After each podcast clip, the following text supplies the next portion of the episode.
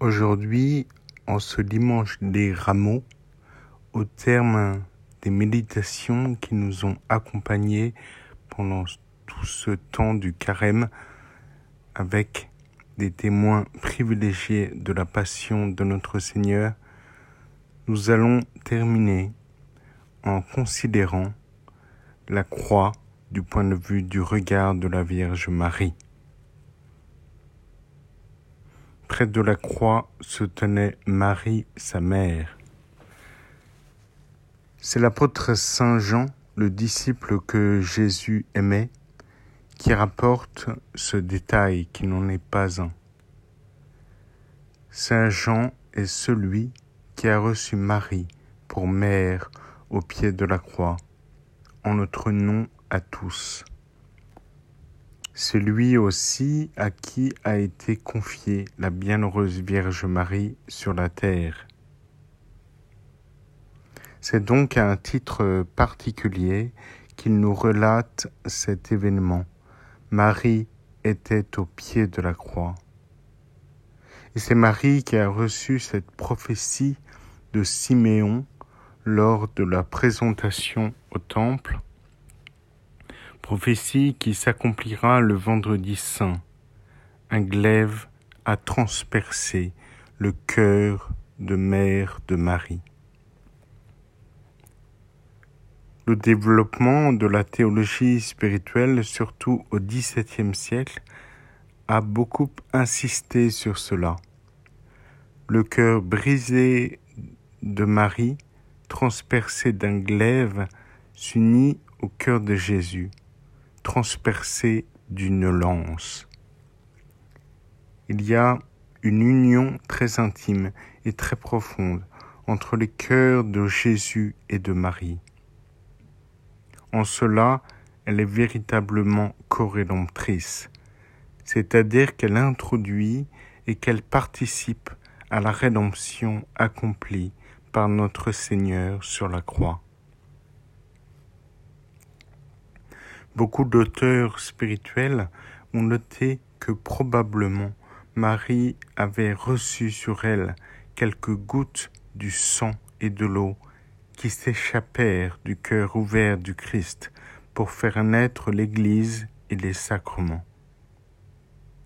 L'Évangile précise du côté transpercé de Jésus coule du sang puis de l'eau comme si dans son amour pour nous, le cœur de Jésus, après avoir été tellement répandu, voulait encore s'extérioriser dans ce qui pourrait être identifié à des larmes. Comme si ce sang versé pour la justice s'effaçait devant le torrent de larmes de la miséricorde. Près de la croix se tenait Marie, sa mère. Tant de tableaux, de fresques, de représentations de l'iconographie chrétienne à travers les âges montrent cette scène si émouvante et si touchante pour un chrétien. Marie, mère, qui tient entre ses bras le corps mort de son fils, avant de l'emmener au tombeau. Marie épuisée, Marie qui pleure, qui a le cœur déchiré, celui d'une mère proche du corps sans vie de son fils unique, la Pietà. Marie, dans ses représentations, est parfois appuyée sur un rocher, comme dans la Pietà de Michel-Ange à la basilique Saint-Pierre à Rome, où elle est assise et porte son fils mort sur les genoux. Et ce rocher a un sens profond. Il est la pierre angulaire que soutient Marie, bien que dans le même temps, c'est le Christ qui la soutient, qui est lui-même la pierre angulaire, profonde mise en abîme de ce qui se passe dans cette scène et de l'union entre la Vierge Marie et le Christ. Marie est donc sous nos yeux dans ses représentations, le Christ qui vient de mourir dans d'atroces souffrances est sur ses genoux. Il n'a plus d'apparence humaine, mais pour Marie, c'est toujours son enfant. Dans ses yeux, ce corps mort atrocement supplicié est celui de ce petit enfant qu'elle a tenu dans ses bras à Bethléem, après avoir reçu l'annonce extraordinaire de l'ange. Un sauveur est né pour racheter l'humanité tombée. Et c'est elle, Marie, qui est sa mère. Et c'est cela qui s'est passé dans l'atroce crucifixion et qui se prolongera dans la glorieuse résurrection. Près de la croix se tenait Marie sa mère. L'ange l'en avait averti, le vieillard Siméon l'avait confirmé. Cet enfant est le Fils de Dieu, celui qui offre sa vie et sa souffrance pour le salut du monde. Cela, Marie l'a su d'une manière mystérieuse dès le commencement. Dans la foi, elle a su d'emblée que l'enfant Jésus avait reçu d'elle tout de sa nature humaine. Mais en même temps qu'il était une personne unique parce qu'il possédait également et depuis toujours la nature divine. C'est bien cela qui est l'essence même du christianisme, de notre foi. Jésus-Christ vrai Dieu et vrai homme, qui a pris un corps pour nous sauver, et ce salut s'accomplit à ce moment précis de sa mort tragique et de sa résurrection qui suivra trois jours plus tard. Mais revenons à Marie. Ce petit bébé qu'elle avait porté dans la crèche de Bethléem, c'est Dieu, venu dans le monde pour sauver l'humanité de la mort et du péché. C'est de Marie que Jésus a reçu sa nature humaine. C'est de Marie et de Joseph qu'il a reçu son éducation. Songeons-y. Telle la parole qui scande l'office de la Sainte Vierge. On dit Marie a enfanté son Créateur, et cela est un miracle, une merveille. Dans le même sens, Marie a fait faire à Jésus ses premiers pas sur la terre qu'il avait lui-même créée. Marie a appris à Jésus à parler, lui a soufflé ses premiers mots. À lui qui est la parole éternelle du Père, le Verbe fait chair. Marie a appris à Jésus comment prier, lui qui est l'unique médiateur entre Dieu et les hommes, le grand prêtre par excellence, élevé au-dessus des cieux. Il y a là très certainement, pour le chrétien, un sujet d'émerveillement et un objet de méditation infinie. Près de la croix se tenait Marie, sa mère.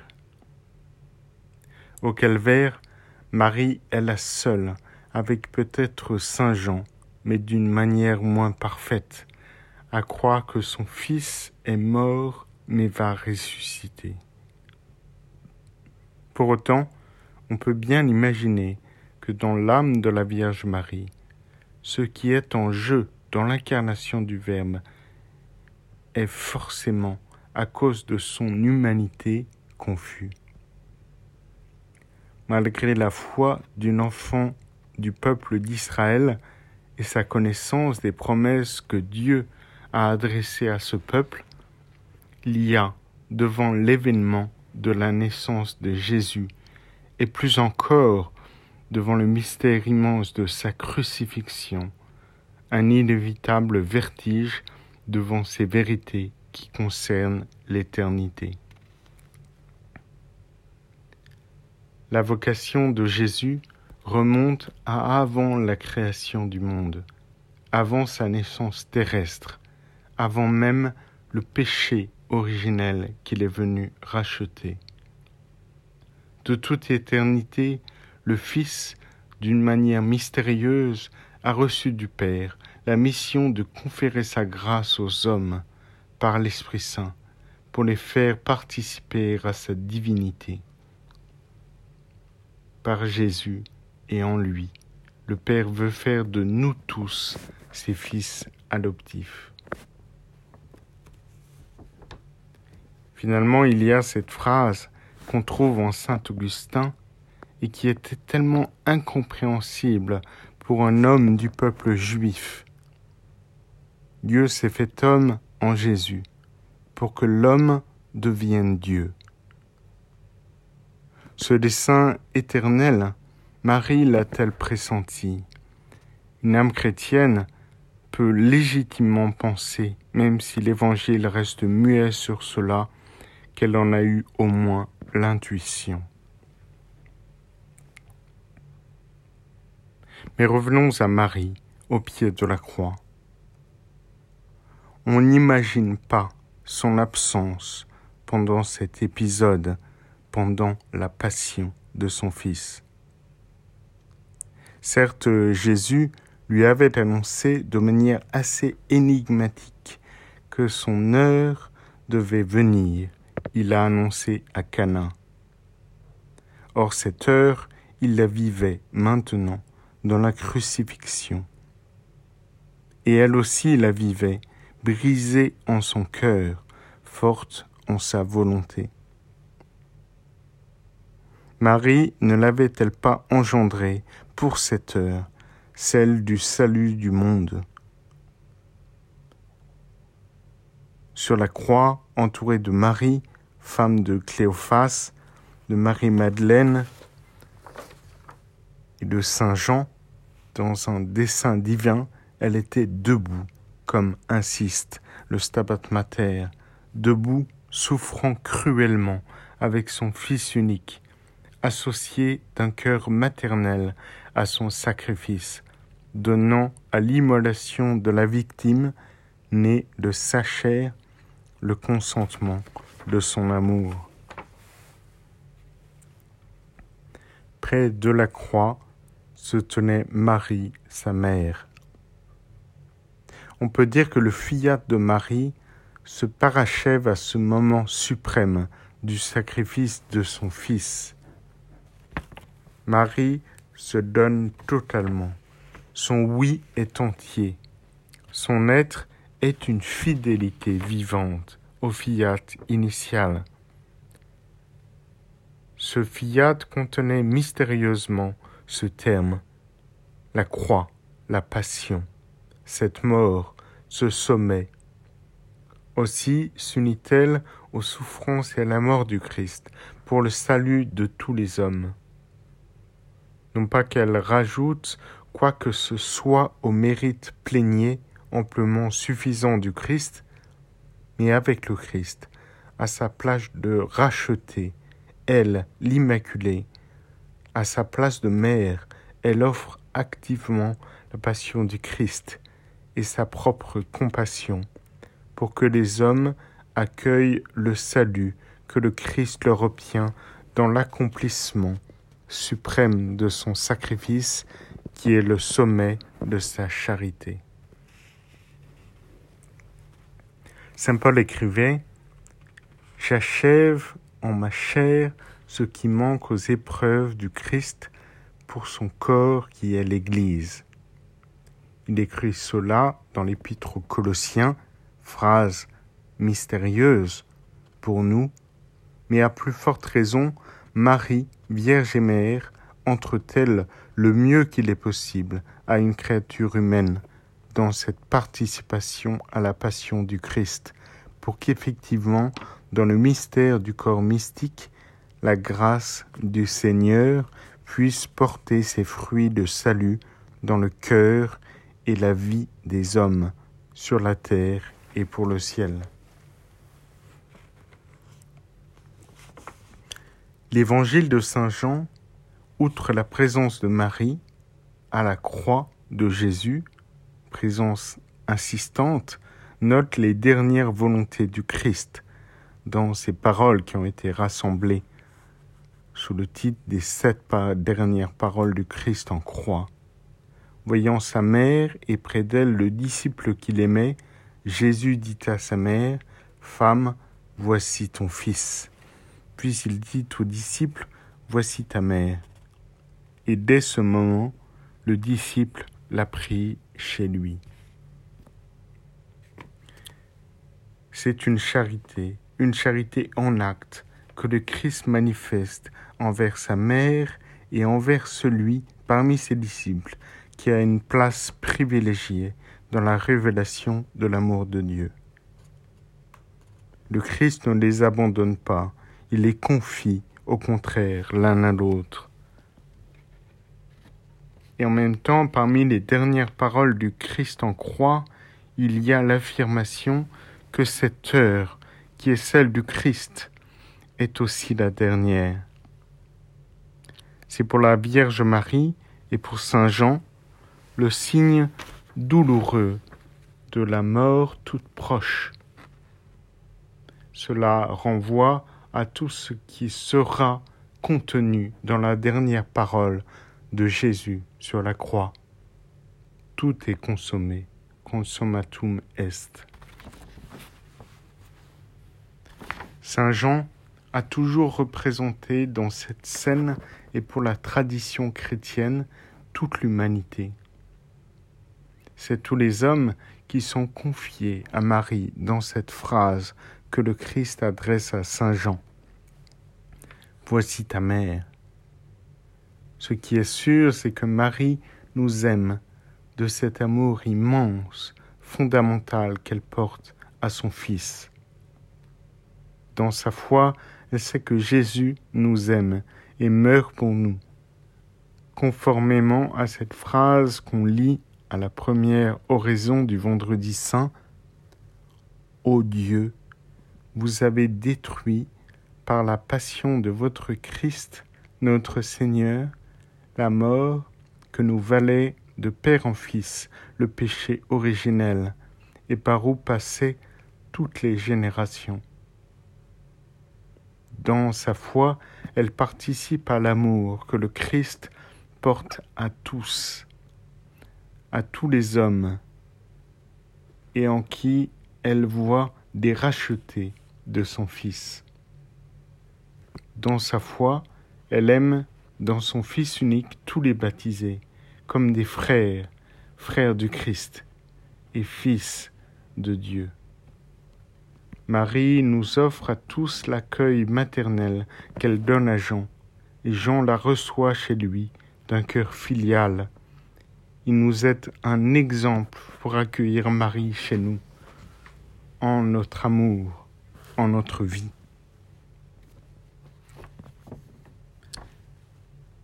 En Jésus-Christ, nous sommes ses fils, fils de Marie. Elle engendre son fils dont Dieu a fait le premier-né parmi tous, lit-on dans l'Épître aux Romains. Marie, mère du Christ, est donc aussi mère des hommes, non en un sens métaphorique ou moral, mais réellement, en l'esprit et en vérité en engendrant Jésus, en l'offrant au Père à la croix, elle coopérait activement à notre naissance à la vie du Christ. C'est ce que signifie le terme co-rédemptrice que la tradition nous a transmis. Pourrions-nous oublier la Vierge Marie? Elle est librement et généreusement active dans notre filiation divine, de par l'incarnation et la rédemption de son Fils. Tout homme aime sa mère, celle par qui nous vient la vie. On aime la Vierge Marie parce que c'est par elle que nous vient son Fils et la vie divine, de son Fils habite en nous baptisés. On l'aime tendrement et avec elle qui nous donne Jésus, on veut aimer Jésus. Elle nous le donne toujours car elle garde éternellement son fiat à la maternité du Sauveur et à notre naissance de Fils de Dieu. L'adage populaire, popularisé depuis Saint Marie Grignon de Montfort à Jésus par Marie, est tellement important pour nous chrétiens. Jésus aime sa mère, il aime toujours sa mère.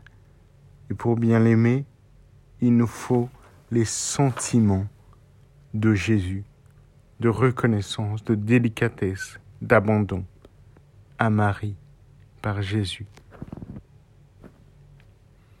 Alors qu'elle tient le corps de son enfant mort dans ses bras, cette foi encore très obscure ne supprime pas sa souffrance. Nous le savons, un enfant qui meurt avant ses parents est toujours un scandale, une douleur immense, toujours une injustice. Mais dans le cœur de Marie, il y a cette foi qui fait naître une espérance. Tout acte d'amour, toute souffrance offerte, toute bonne action acquiert désormais un poids d'éternité. En étant associé à l'union du sacrifice de Jésus en croix, c'est le mystère de la charité que Marie contemple dans ce corps qu'elle tient, étendu sur ses genoux. Marie tient le corps du Christ sur ses genoux, elle tient d'une certaine manière l'Église au creux de ses bras maternels, chacun de nous. C'est un mystère de foi, d'espérance et de charité. C'est le mystère de la rédemption et de la divinisation. C'est le mystère de l'Église. Mystère qui a lieu dans la relation entre Marie et son enfant au calvaire, dans la piéta. C'est toute notre vocation chrétienne qui se dessine en ce jour saint à l'ombre de la croix. Puissions-nous, comme Marie, méditer toutes ces choses en notre cœur, pour que ce cœur devienne un jardin, jardin digne d'accueillir la résurrection du Sauveur, comme ce jardin décrit dans l'Évangile selon Saint Jean, où le Christ ressuscité apparaît à Marie-Madeleine au matin de la résurrection. Alors que nous entrons dans la grande semaine, relisons ces strophes si lyriques et si belles du Stabat Mater, et que leur poésie mystique nous accompagne durant ces jours sacrés. Être avec toi près de la croix et ne faire qu'un avec toi, c'est le vœu de ma douleur. Vierge bénie entre les vierges, pour moi ne sois pas trop sévère et fais que je souffre avec toi, que je porte la mort du Christ, qu'à sa passion je sois uni, que je médite ses plaies, que de ses plaies je sois blessé, que je m'enivre de la croix et du sang de ton enfant. Loué soit Jésus-Christ. Au nom du Père et du Fils et du Saint-Esprit, ainsi soit-il.